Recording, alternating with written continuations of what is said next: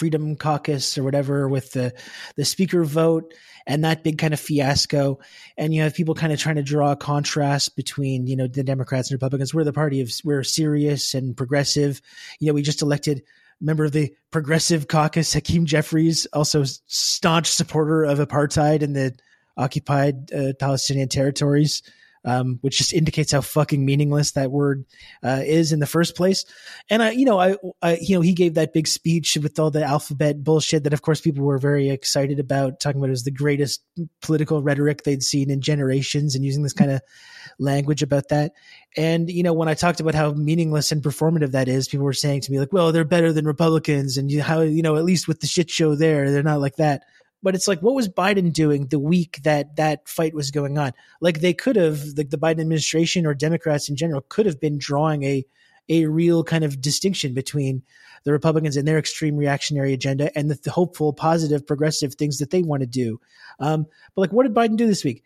Biden now rejecting all Haitian, Cuban, and Nicaraguan asylum seekers who cross illegally and capping entry uh, from those places and Venezuela.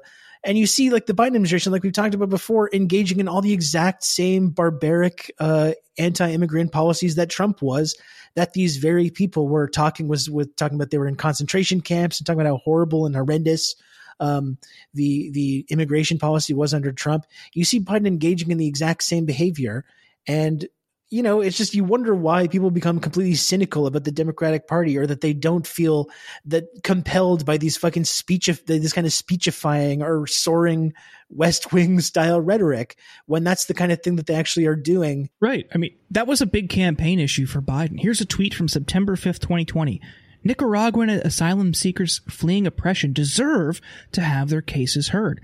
Instead, they're being deported back into the tyrannical grip of Daniel Ortega without a chance to pursue their claims. President Trump's cruelty truly knows no bounds. Just like literally just swap out President Trump's name for President Biden's and you get the same, literally the same thing stands. Like it's just, yeah, they're doing the same, like you're saying, the same he things. has a Haitian press secretary though, so that makes it okay. That's the historic uh, progressive values on display. You have a Haitian press secretary while you're simultaneously with one hand destabilizing Haiti through endless like political interference there and then also slamming the door shut in the faces of migrants that are trying to escape from the chaos that you've you've created yourselves and then holding up your press secretary is an example of how forward thinking you are. Sorry please continue. No that that's i mean I, I i agree. Everything like we talked about with manny last week it's just like hollow like overtures to you know identity politics instead of you know a substantive like tangible difference in policy especially on these types of things. You know you're not like with austin at the department of defense with press secretary how does you know it that doesn't that doesn't change the way you're treating asylum seekers just because you have somebody who is from that country as your press secretary or you have somebody who isn't a white guy as the secretary of defense like it's just it's really really frustrating that this is this is how they're choosing to operate, but I guess we should have expected it. Yeah. Yeah. Well, if only if only there had been a brave Canadian trying to warn his American friends that this man was a right was a right wing conservative um, and would not really do anything all that great for the United States, only to be mocked and derided for this for for doing this. If only a brave hero had spoken up. Oh, I think those Canadians just shut up about American politics. weirdly, weirdly, Jordan, on that subject, I saw a number of Americans talking about Brazilian politics yesterday. What? Ah. They don't live there. You don't live there. Ah. What are you talking about it for? who cares? Like, you know, you're talking about the election there. You're talking about who cares? You don't live there. Okay. Okay. You keep your nose though, out of their business. On the on on the Brazilian January 6th, whatever we're going to call it, can we? I think just as we did with January 6th in the United States, the Brazilian, if you want to call it insurrection, I think we do need to save some space to have a good laugh about it because oh, it is sure, extremely yeah. funny how much even the participants paralleled American participants of the insurrection here. Yes. Uh, it's absolutely incredible. Yeah. What else I found incredible as well, also very funny and stupid, is like these people are so inspired by January 6th.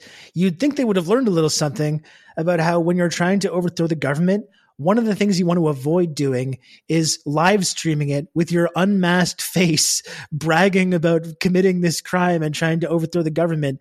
That's actually something that can get you in a little bit of trouble down the line. That happened to a number of people that participated in January 6th who also just like openly uh, live streamed themselves doing so and were, were having the time of their fucking lives. You'd think some of these Brazilian uh, MAGA types uh, or the make Brazil great again people um, were, might have learned this. You know, maybe if you're going to try and do a coup in the government, you might want to throw on a mask or not take photos and videos of yourself openly admitting that you're doing this. But they didn't learn that, unfortunately, and now it seems like the hammer is going to come down on them. And I gotta, I gotta wonder as well whether Bolsonaro is going to be caught up in this because I know as we another also a very funny scene he showed up in Florida just kind of like meandering around the Floridan suburbs as now just one of, he used to be the president of Brazil. Now he's just one of many uh, current and former uh, fascists from Latin America hanging out in Florida uh, past their glory days. Um, but you got to wonder if, you know, he showed up there uh, in a, in a in an effort to kind of escape culpability for maybe being involved in in planning or promoting this. There's talk that this coup was possibly planned from Florida. It would be very interesting to see while we're talking about Lula going after, you know, financiers and people that were involved, whether Bolsonaro himself is going to face any uh, legal repercussions. Uh, for possibly for possibly planning this, you know, even though he ended up kind of throwing his own supporters on the under the bus, um, which was also funny. It'll be very it'll be very interesting to see if if uh, he gets if he could be possibly be extradited or or face any kind of uh, legal consequences for being involved with it. Yeah, there were. I, I, let me rephrase. I think I think he went to Florida because of that specifically. I don't think it's like yeah. going out on a limb to say that. I I I, I had nothing to do with that. I was at KFC the whole time. Yeah. What are you talking about? Oh yeah. no, I'm I'm not there. I'm out of the country. Sorry, I'm on vacation. Yeah. Uh, I think that was deliberate because he knew it was coming and he wants to avoid any culpability, which is totally bullshit. It's like trans. It seems transparent why he did that. There was pressure starting to be applied on Ned Price, um, asking why is this guy in the country. So I think that needs to continue. I think you're not going to see that in mainstream news. Like they're just going to treat it as like, oh, look at the supporters who did this. And then if they do, if Lula does go after him, I think you'll see the knee jerk. Why is he going after his political opponents? For sure. But yeah. extradition should be on the table. Like, why is he here? But the funniest, of course, the funniest thing about this is he enters the hospital today. It's like, oh, I, uh, I'm back in the hospital. I love, yeah. which is like honestly the perfect cover for him because it's like maybe he does, maybe he does need to be, be in the hospital unless he's just he's been playing the long game for years. He knew this was going to come eventually, and it's like I've got the perfect cover. I love being hospitalized. I'm always in the hospital. They can't get me because I'm just going to be I'm going to be getting medical care. So now, yeah. welcome to America's healthcare system. Good luck, because I, I assume you don't have health insurance here. Yeah. so good luck paying those bills, buddy. it's like that classic pro wrestling thing. It's like you can't. He shows up with the neck brace. Like I can't do a coup. Look at me. I'm barely. I'm like more COVID particles than than man now. Like what are you talking about? He said it was for like a 2018 stab wound that is causing him problems now, which maybe but oh my god, it'd be so funny if he came here and caught like a new like Florida uh, strain of COVID.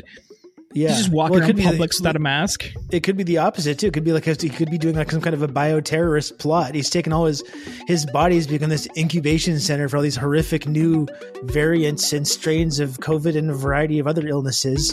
And he's now bringing it. He's spreading it to the United States in the ultimate act of revenge for not getting support for uh, the election being stolen. Maybe he is the it. most. He is the most dying man alive. yeah, it's it's true. Yeah.